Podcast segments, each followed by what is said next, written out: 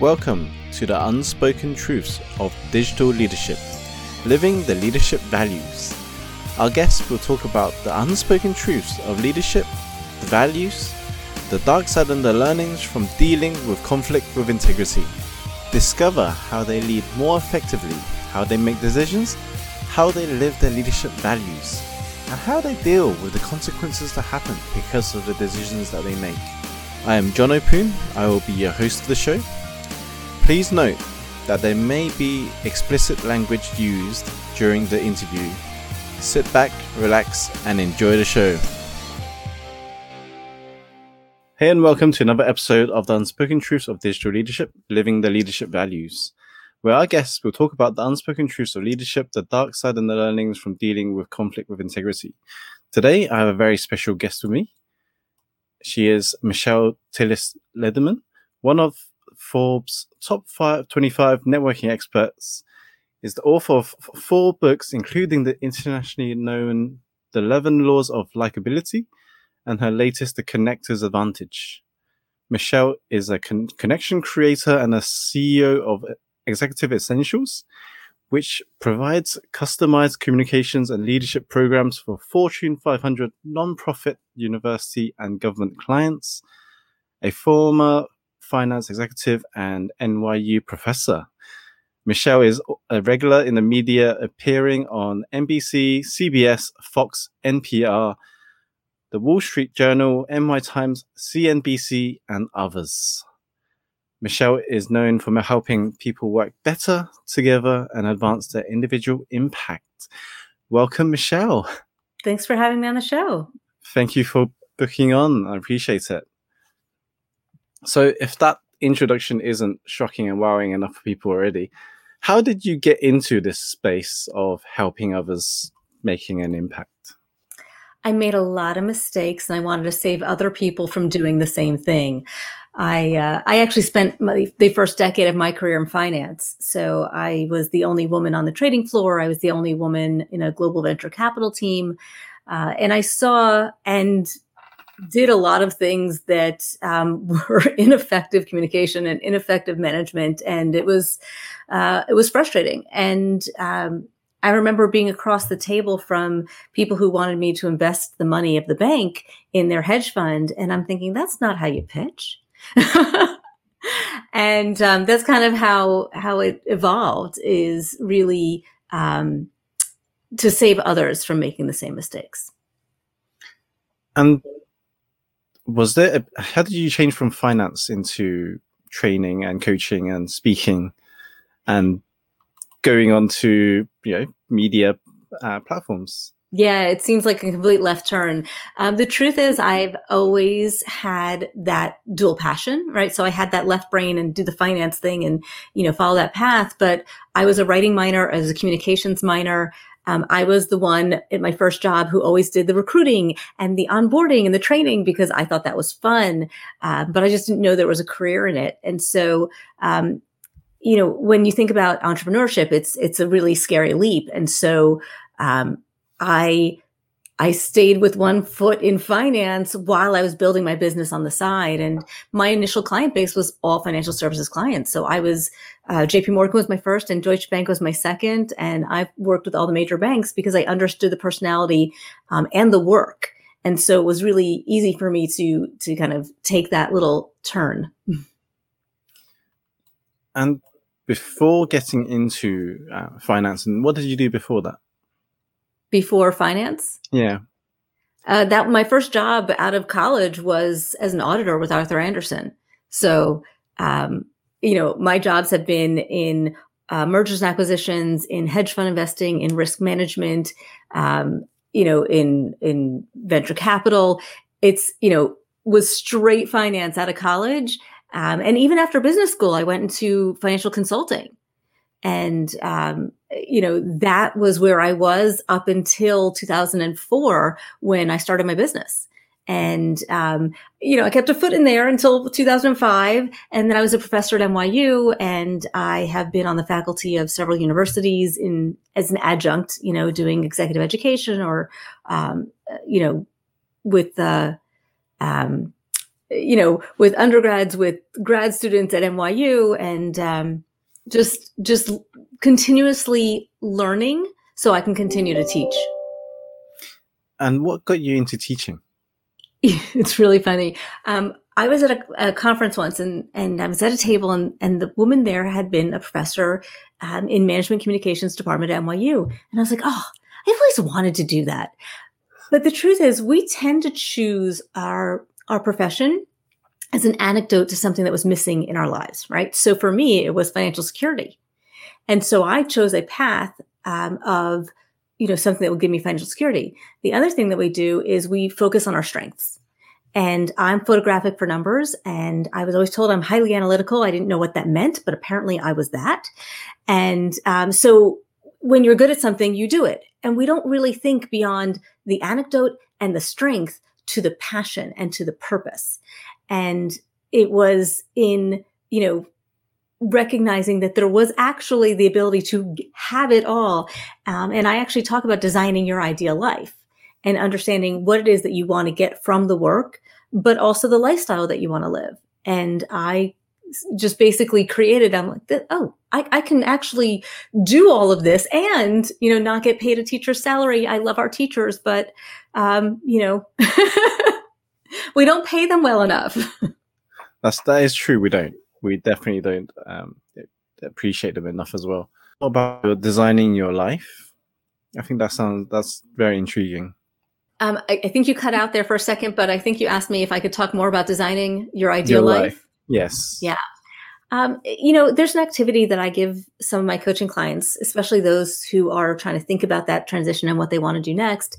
And it, it, it's the three columns that we just talked about, um, but it's taking them in reverse order. So I want you to start with, you know, thinking about if you had $10 million in the bank, how would you spend your time? You know, what are the magazines you read? What is just fun for you? And, and put it all on there. And then the second column can be the skills. Um, and then the third column is your lifestyle, right? So we're going now in reverse order of where I presented how my decisions were made. Now you're going to have a really long list. And I want you to spend weeks doing this. I want you to write down every time somebody says you're good at something. And then I want you to go back to that list and I want you to circle in the first column the the things that you love the most, right? So for me, animals was high on my list. Travel was high on my list. Um, but teaching was also on my list. That idea of being able to have an impact on on people, and circle about five things that really drive the passion, and then go to the strengths. And I don't want you to pick the things that you're best at. I want you to pick the things that you enjoy being good at right? So apparently I'm analytical and I'm organized. Don't really get much pleasure out of those. but I'm also really good with the spoken and the written word. And that for me is fun. So it's really about finding the things that you enjoy from your skill set and even the ones that you might not be great at, but you can build skill. You can't build passion. Um, and then what you're going to do is you're going to take those two columns and say, okay, what are the possibilities here? What can we blend, right? I actually looked into the study of animal science, but I am scientifically illiterate, you know? um, and so there wasn't that blend. So I was trying to find matches with those two columns and then using column three, that lifestyle choice as a filter. And how do I start to pare down? And that's kind of an exercise that we can do to try to start to get towards our ideal because that ideal life is that last column. Wow. Have you always enjoyed numbers since childhood? Yeah. Yeah. My husband is a little afraid of me because we'll be traveling somewhere and there'll be like a 500 page book and I'll be like, oh, that's on page 243 on the, you know, bottom, you know, paragraph, like, cause I can visualize it. Um, if you ask me a name, I, I work really hard remembering names because I find it very difficult. But when it comes to numbers, I remember telephone numbers. If you said it to me, I can remember it. Um, wow you know like my husband will be like what's what's the doctor's number? And i'll spit it off. And and he's like well why don't you call the my mother's in rehab. She's been there only two two days but yet i already know the telephone number because i dialed it once and i can just recall it. So um, it's been a fun little trick. When i was in my finance days i actually was the auditor for the new jersey state lottery.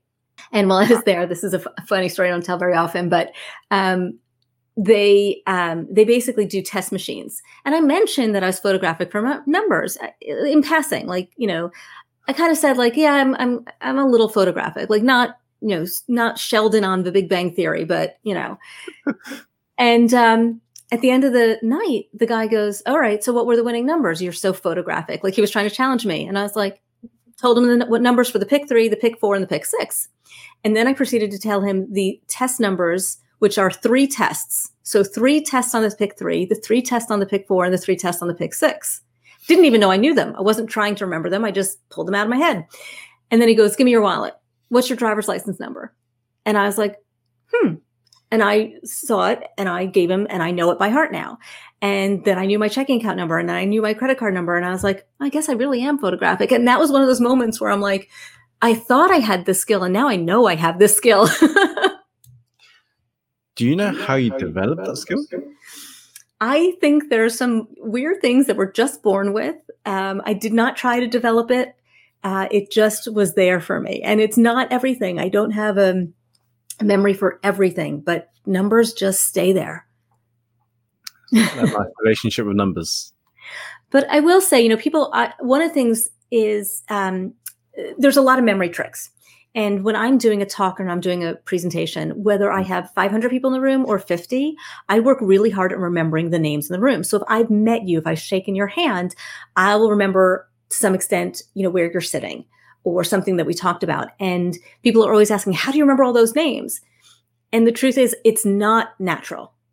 When you want to build a skill, right? So this is around designing your ideal as well when you want to build a skill, um, it has to have that importance to you. And for me, learning somebody's name is a sign of respect and of connection and caring. And that's what I'm all about. I'm all about creating connection. So if I learn your name and I then reference your name during a talk or what we talked about, you will feel a stronger connection. And so I work really hard at that. And there's different little mnemonic tricks that that exist out there that help me. Um, and rhyming is definitely one of them. But if they move around the room, I'm lost. Interesting.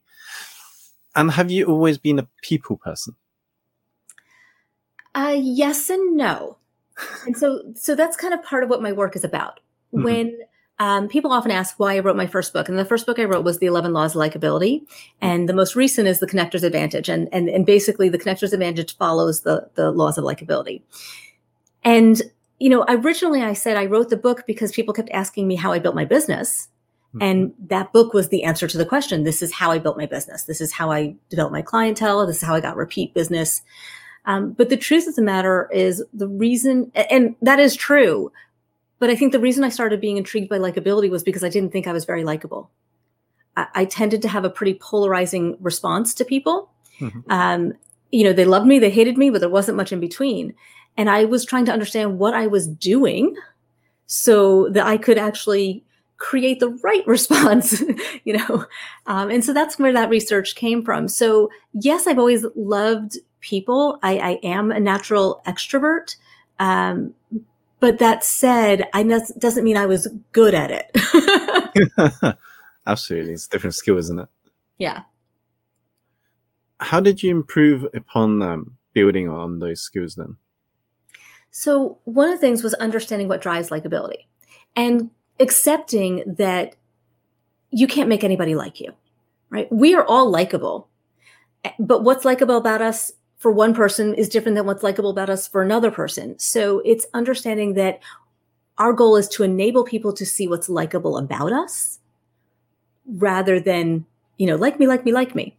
And um, the key and the core thread of likability is authenticity. It's being your authentic goofy, unique, weird um, self. And when you put all of that out there, um, it's what I call unique charm.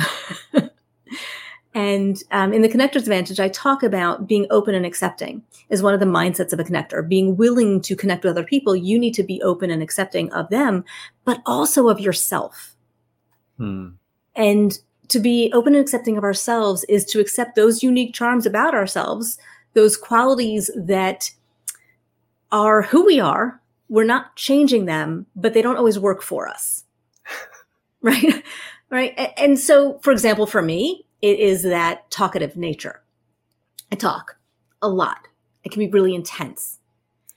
And I'm not going to be a wallflower. I'm not going to be ever accused of being quiet, but I have learned to flex. And that's part of what I teach is how do we adapt to the situation and to the interaction to enable connection to form. And so knowing that that's one of my unique charms, I take a breath every once in a while. I wait to see if you want to talk rather than just going for the whole time. I ask more questions. I find for myself is being too direct. So that's one of your unique charms. And sometimes that, but sometimes that really works for you, right? It's who you are. And then sometimes you recognize in a communication with somebody else, especially as a leader, as a leader who's a direct leader, if you have people who don't respond well to that communication style, as a leader, it's your job to flex to them. A great leader flexes to their people, not the other way around. And so for you to recognize that this is one of your unique charms, you'll know when you start to what I call listen with your eyes and ears. You'll start to recognize, like, I've actually had people literally back away from me. and I'm like, oh, I'm coming on too strong. And so you might have people kind of like make a face or, you know, get protective with their body language and you'll know it's too much. They're protecting themselves from you and you'll know you need to tone it down. How I found myself with being too direct is because when I'm making a point, sometimes I could be too fluffy. So sometimes I, I prefer to be more direct to the point instead you know what? I, am somebody who teaches communications, and I really do believe on the bottom line on top approach, right? So give him the conclusion, give him the the answer, and then support it and and bring you know kind of go to the details later, but mm. not you know, and and that is a direct deductive approach to communications, and there's nothing wrong with that. Um, I think it's about understanding your audience when we talk about communication, one of the things I talk about is the I am model. And it's a, a twist on the Munter Russell AIM model. Um, but I believe intent needs to be first. So I always say, I am going to, right? At the end of this communication, I am going to. That's my intent. I is intent, A is audience, and M is message. So for you, as somebody who's thinking about, um, you're always um, doing that anecdote thing, like, oh, I'm too fluffy, so now I'm going to be more direct. Oh, I'm too direct, now I'm going to be fluffy. Um, y- you know, and I think what it is is in the moment, in the situation, it's not about you are too much of something. Is what is the intent and what does the audience need in this moment? The connector's advantage. Can you tell us more about this book? Absolutely. This is my latest baby. Um, the you know I always say, whatever it is you're working on, whether it's getting a new client, a referral, a promotion, um, if you are actually trying to get an, an actual job somewhere, if even if it's your health and your happiness, statistics show that you are going to get there faster, easier, and better with relationships. So mm-hmm. that's the connector's advantage: faster, easier, better results. And when we think about um, the mindsets of a connector, right? We already talked about one. I talk about seven mindsets that enable us to not just think about this idea of networking, right? Because networking has that awful word work in the middle of it, so I don't mm. like it. um, my brother-in-law came into my office one day while I was finishing the Connector's Advantage, and he said, "Oh, another networking book." I said, "No, no, no. This is about being a connector." He goes, "Well, what's the difference between networking and a connector?" And I said, "Networking is something you do." A connector is who you are. And I think it's a really important distinction because a lot of times we go out and we put on our networking hat and we said, okay, I'm going to go meet potential clients and I'm going to put on my pitch voice. And a connector is somebody who prioritizes relationships in everything that they do, in all of their interactions, professional, personal, all aspects of life. The relationship comes first. The business will follow with this approach because people do business with people they like. Mm. And the relationship will win over a better product. The relationship will win over a better price because I'd rather choose to work with a person who I know will take care of me and have my back and make the adjustments that I need. We, we, we hire the service and we hire the relationship. Um, and it's the same thing, you know, 85% of jobs come from networking. You're 70% more likely to get a promotion with an active mentor relationship. I love statistics. Um, see, this is the numbers thing, right? I, I got I got so many statistics, um, and there's one out of um, Brigham Holt University. A, a researcher there looked at social isolation, and you have a greater impact on your mortality um, through social isolation than you do from obesity. So you can eat as long as you're with people. um, but it's equal to having smoked 15 cigarettes a day for 10 years. That will kill you as quickly as social isolation. So it is not just about health. It is not just about um, you know happiness. You improve your productivity by 50% when you have close work relationships and it predicts your happiness on the job. So relationships really um, improve all aspects of your goals. And that's the idea behind the connector's advantage. And, and how do we move from this idea of doing something to being this relationship focused person? Does it matter whether it's in person or virtual? Now mm. that most people are going online and I'm like, I, not at all. Okay, that's good to hear. Not at all. I will say that I think the video component, I'm glad that you have the video component to this because I will say that that really does help. Hmm. There is a stronger connection when you can see some of the visual as well. But I have had somebody working for me for nearly five years. I've never met her, but I know her, you know? Um, there's so many people, I coach people that I've never met in person and we have very deep and strong relationships. Um, but I always do try to have that video element.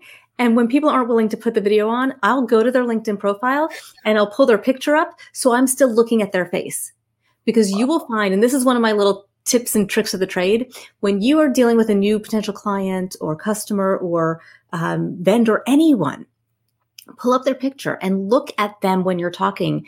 Even if, you know, um, it's not real video, uh, it keeps you focused and it has you connect to them um, more um, viscerally especially for nowadays in now that everyone's getting the whole zoom fatigue or online fatigue well, i was going to say what other best um how else can they build relationships um better in a way?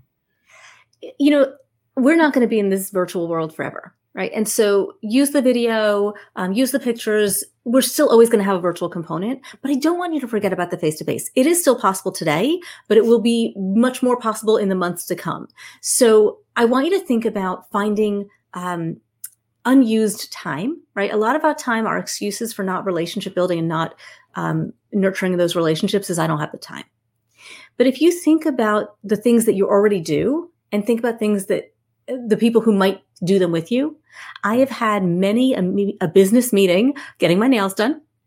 Um, I have done um, business meetings walking around New York City, and I was walking around New York City with the CEO of a company because he wanted, and it's, it's a way where I got the idea. He's like, "Well, I want to get my afternoon walk in. Will you walk with me?" I'm like, "Absolutely, I'll walk with you." and then we walked all around the city. We walked in the rain. We went into stores, and like, wow, are we still connected a dozen years later. And it started with, Hey, will you walk with me? So shifting your environment can help create more of a connection. Doing, I've had meetings at the gym or sweaty after the gym. Um, I've, I hired somebody I met at a dog park, right? And, and I've done meetings walking dogs. So, you know, you're doing these things. If there are people that you can do them with, right? You're going to an event. Who can you invite to go with you? These are these are ways that you can start thinking about just integrating connecting in everything that you do. Don't get me wrong though. I don't want to you know keep you from having your alone time and your downtime. We all need that. That's yours. That's not what i mean by underused time right? If you need to put your headphones on during the commute do it. But there's there's enough moments in your day that we can invite others in. And how else would you nurture relationships one of the most important um, mindsets of a connector is the generous spirit. Hmm. So, just so your audience has heard the mindsets of a connector, um, connectors are open and accepting. They have a clear vision.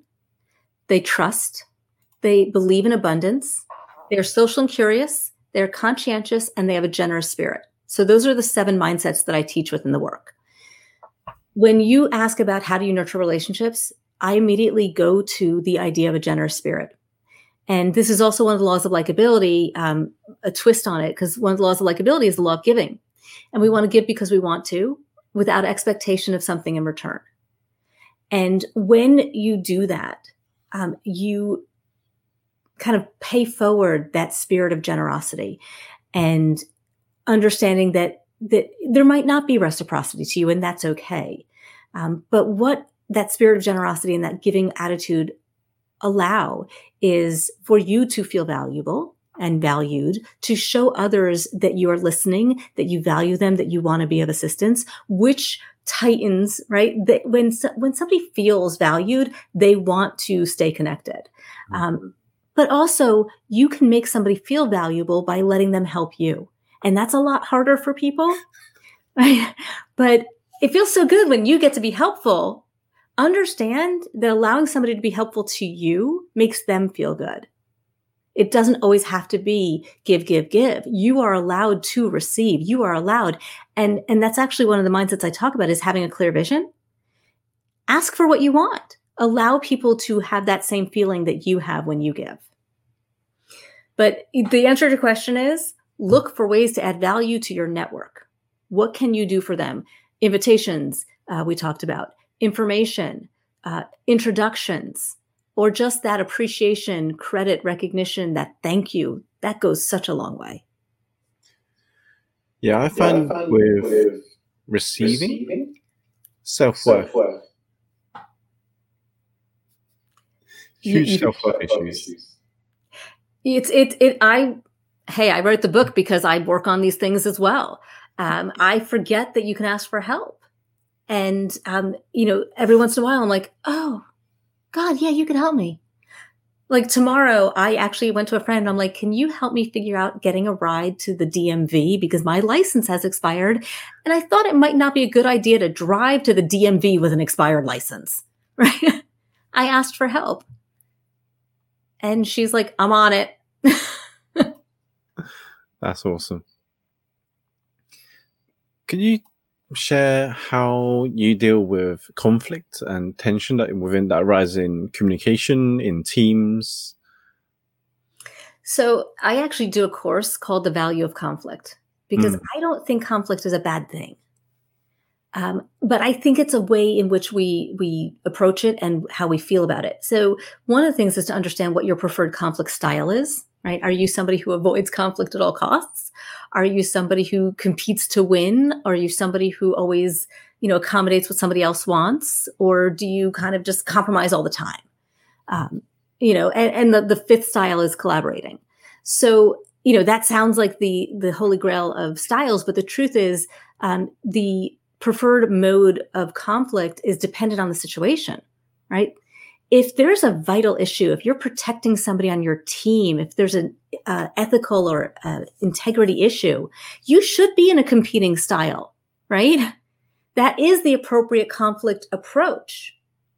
If you are trying to grow your team, like as a leader, if you want to see your team develop and empower your team, you should take an accommodating approach. You should allow them to choose the approach, right? That's not giving in. That's not, uh, you know, giving up your power, um, but that is allowing somebody else to take that lead. So, you know, collaborating is great, but sometimes there's too many cooks in the kitchen. Hmm. So, understanding what approach to take um, and by analyzing the situation, you can analyze the situation in two ways the importance of the relationship and the importance of the task. And so, if it's a really important relationship, then you want to either be accommodating or collaborating. And, you know, if you want, if the task is really important, then you really need to be either collaborating or competing. The middle ground is always compromise, right? And, and compromise is a great backup strategy. But the thing about conflict is to understand what it gives you, not what it, you know, erodes, right? So it can open up um, innovation. It can um, reveal issues with process. It can um, it can really strengthen morale. It can uncover issues. I mean, it, it can bolster communication. Like there's so many benefits um, and potential you know, p- positive outcomes of conflict that I don't want you to avoid it and think that it's a bad thing in an organization.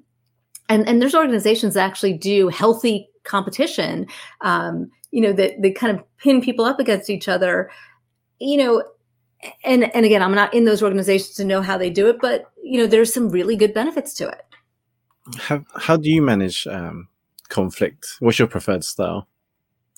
Um, I've taken the assessment multiple times, and I um, I think I I have to work on my avoidance skill. I'm least uh, likely to avoid conflict. Apparently, I like a little conflict. Mm. Um, I I remember, you know, not my husband, but a past boyfriend. We used to fight all the time, and I always thought it was so good for the relationship because we figured things out.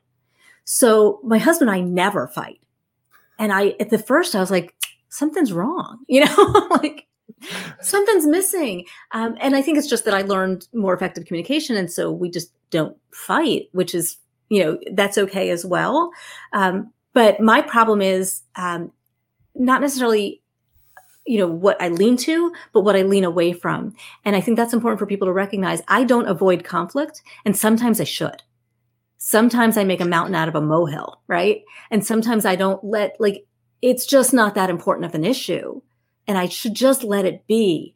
Um, and so so an awareness of what you don't tend to do. Like if you're somebody who doesn't ever compete that's a skill you want to build.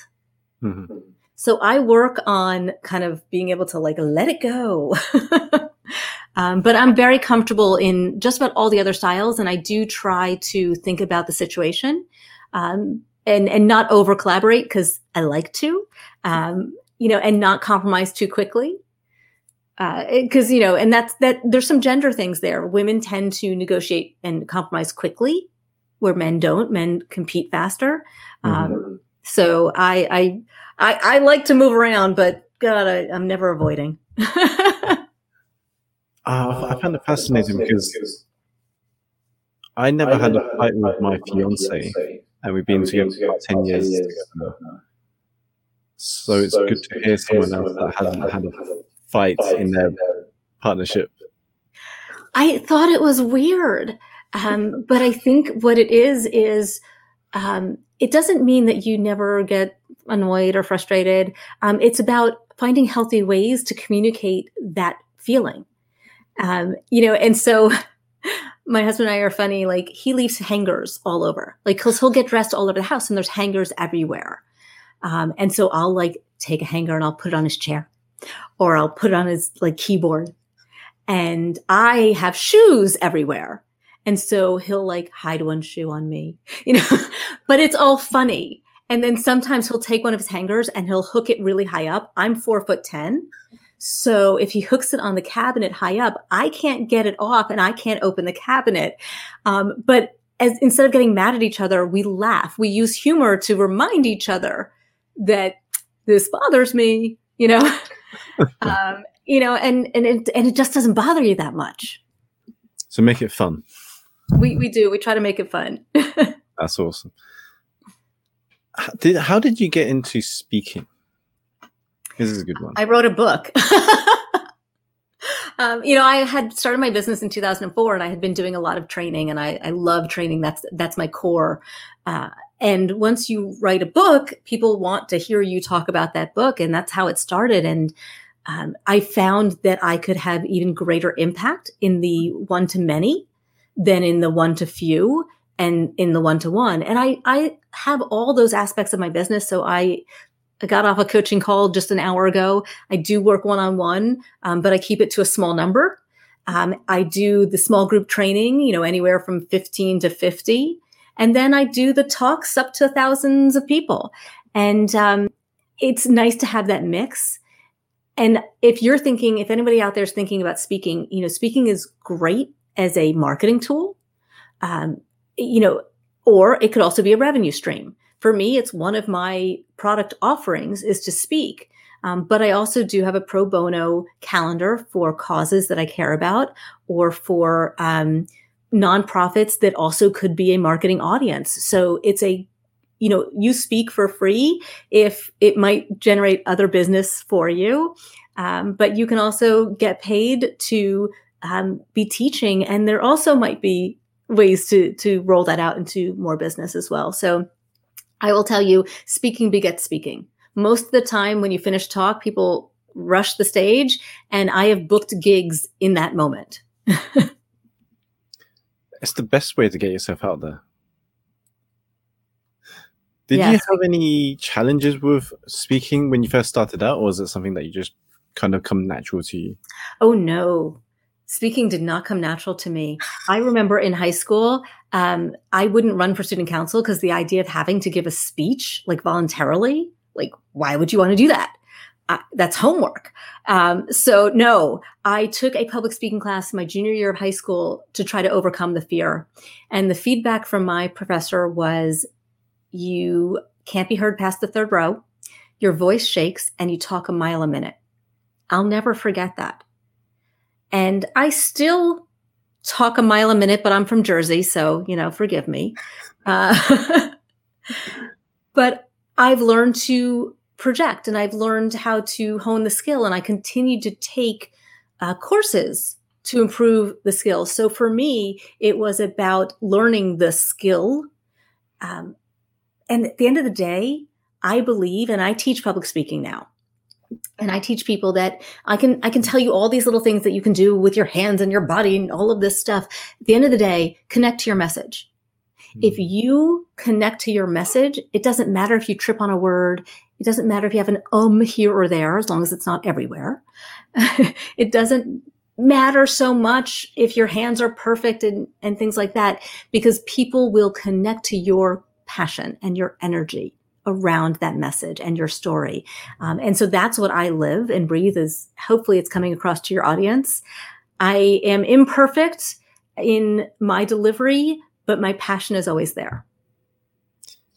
How did you come across your passion? That's a really interesting question. Um, it was a process. Um, and it actually, I, I- I've always loved those things. I just never thought that, you know, I shared that. I never thought there was a career in them. I was working for a bank uh, and I was kind of like special projects on the trading floor. And my boss was promoted to be the CEO of the Tokyo branch. So he sent me to Tokyo and said, Michelle, prepare all these people for me. That was my mandate. He said, we're having an offsite. They need to present their, their information and you know how I like it presented. Now, I don't know if you're familiar with business in Japan, but um, they like to um, over deliver the quantity of information. to put it mildly, they brought me 50 page decks. And I said, okay, pick three to five pages out of this because that's all you're going to get to deliver. Um, you know, and so I started coaching all these people this two week gig of kind of preparing for this transition. And at the end of the, the you know, two week t- period, I went to the CEO and I said, yeah, I can do this. Cause I had actually hired a coach to go with me to help me. But I did everything she did and then some. And I got paid like this much of what she got paid, you know? Um, and, uh, he said, okay, but you still have to do everything else. I said, okay. And so my transition began while I was still working in finance for the bank, still doing my full time job, but he allowed me to learn. So when he wanted performance management training, he sent me to take a class in it and then make it the bank's way and teach it to the bank. So um, that's how it began. And I began a process of continuously learning. Um, so I just kept taking courses and courses. I literally just took a course um, at the end of December. Uh, and I got a new coaching certification because I believe that there's always more to learn. Mm. Did I answer your question? I don't remember the question. How did you find your passion? Oh, so I found my passion because I started doing the work. and I said, I love this. I'm good at this. Let me do this. And, um, you know, and then as I took courses, I took courses at the American Management Association when the bank wanted me to. And so I went up to them. I took a course called Train the Trainer. And I said, Hi, I'm Michelle. I'm a trainer. Um, I want to train communications for you. And they said, let me see your resume. And I showed them my resume. They said, no, you're a finance trainer. I said, okay. Hi, I'm Michelle. I'm a trainer. I want to train finance for you. and they hired me to do training, you know, not as a, like as a contractor. Um, and so I got to start doing it and prove myself. And I said, okay, now that you see I'm a great trainer, will you let me teach finance, teach uh, communications? And they did. And so um, I just get getting to explore. And I, I think what I realized is, um, and this is something that's great for everybody to think about, circling all the way back to our beginning of our conversation around design your ideal. You need to understand what you need out of a job, right? Um, people sometimes need the sense of achievement, like the task orientation. Some people need that sense of influence. Some people need that sense of recognition. Um, some people need all three. And to seek what you're looking for in that role, right? So I, like most of the world, who doesn't like recognition? It's one of the top three things that leads to job satisfaction is recognition. So I get to get on a stage and have people clap. I get that that piece that I need. I like to feel that I'm influencing and having impact on others. And when I'm working closely with a small group and people are, you know, having that exchange with me, I know that I'm making that difference. I'll never forget. And it was teaching finance. Nobody wants to learn finance. Um, like people would be, it was called um, finance and accounting for non-financial managers. They were prisoners. They didn't want to be there. And um, I had one woman come up to me and say, they want me to do this job. I can't do this job. I don't want to be here. You know, and I'm, I'm, I'm terrified of this. And I said, I got you. We're going to be okay. We got three days. Give me, give me at least two. By the end of the second day, she came up to me and said, I'm going to take the job. That's what I need, like to know that I'm making that difference. That those notes that some, I got a note from somebody I taught in NYU 15 years ago who told me that my class has made the difference in his life. Wow. And his success was due to my class. And like, I, he brought me to tears. I wrote a whole blog on it. You can look at my blog. Um, it was the cool, like, right? So understand what you need to get out of a job and look for ways to get it for yourself. That will drive your engagement and that will drive your satisfaction. Awesome. And lastly, how do you manage your stress and tension I need help. Probably not well. Um, you know, it, it's really interesting because I always found stress to be a great driver. It was mm. what, and and for some people that can that that like stress, um, it fuels them. And I find that if I don't have a lot of work and I don't have deadlines, I'm not as productive. Um, that said, sometimes it's really hard to relax and unwind and turn it off. And I see it in my children now. And so um, I'm I'm trying to learn how to meditate. I'm not good at it. Um, but I do believe in the idea of self care. And so, what I've tried to implement in the last year is um, one thing a day, one thing a day that is to um, kind of give me that me thing, whether it is doing a jigsaw puzzle for a few minutes, um, whether it is watching my soap opera, which I love still, um, if it's like going and getting my nails done, getting massage, something like that. If you find that one thing that you can feel like, okay, just a little me time, um, and it doesn't have to be the same thing every day. I will tell you, I'm open to advice because I'm not great at it. no, but I was just in, intrigued because, you know, working in a leadership and communications, it's never easy. Well, none of it, no, nothing is easy really, but I find that there's a lot of deadlines and there's always conflicts and things that you have to manage as well. I think it's about framing. Hmm. You know, yeah, there's a deadline. Um, and that means that you can check the box and feel that sense of accomplishment, right? So that's how you frame it. Um, it you there's conflict, but we already talked about how do we frame that as opportunity. So, you know, I am very sensitive to language. When I teach communications, one of the things I talk about is positive, neutral, or actionable language. So um, you don't have to be a Pollyanna, but if you, instead of saying, I'm not a good public speaker, right, which one of my kids has said to me, I say, yet, yet, right? Just add the yet. Or I say, I don't want you to say what you're not. I want you to say what you are or what action you're taking. So he'll say something like, I'm working on getting better, or I'm trying to become a better public speaker. And so when you speak in action, it gives you power and control to do something with it. And so I think with all the stress, think about the words you choose to describe the things that you have to do, and you might catch yourself. It's the the meaning and definition we give to the words, right? Yeah. We believe our own story. So tell yourself the story you need to hear. Awesome. And for those that want to connect with you, where can they go? I love having people connect with me. Um, the best place to start is actually my website, which is Michelle, M I C H E L L E, Tillis, T I L L I S, Lederman, L E D E R M A N dot com. From there, you can find my YouTube channel.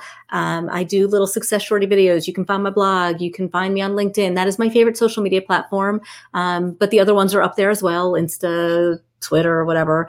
Um, and I actually give a bunch of things away. So I talked about that exercise. Um, I have a branding exercise on my um, gift pack. So if you go to my website and you um, put your email address in, there's a whole bunch of gifts that I give away, free chapters to the books. Um, I do quizzes on what level networker are you and things like that. So um, just tell me where you heard me. I'll link those links as well in the show notes as well. Wonderful. I do have a special right now. If you do want to um, be a connector, um, you can gift the gift of connection. You want a reason to reach out to somebody, gift them the book. I have a whole little special package where I put a note and autograph it and a bookmark, and I put in a little package and I send it off for you. So um, I think I gave you that link, but if I didn't, I'll get it to you. Awesome. I'll include that. Thank you very much, Michelle, for your time. I appreciate it. Thanks for having me on. Thank you for listening to the unspoken truths of digital leadership. I hope you found this interview insightful and useful. Please remember to subscribe and review the podcast. And if you have found it useful, please feel free to send it and share it to your network, as I will be very appreciative that it will spread and help out more people in the world. If you would like more information, or the show notes and resources that I will be providing you, then please go to www.johnopun.com, go to the blog, and find the podcast section. Step up, show up, and stay up. Take care.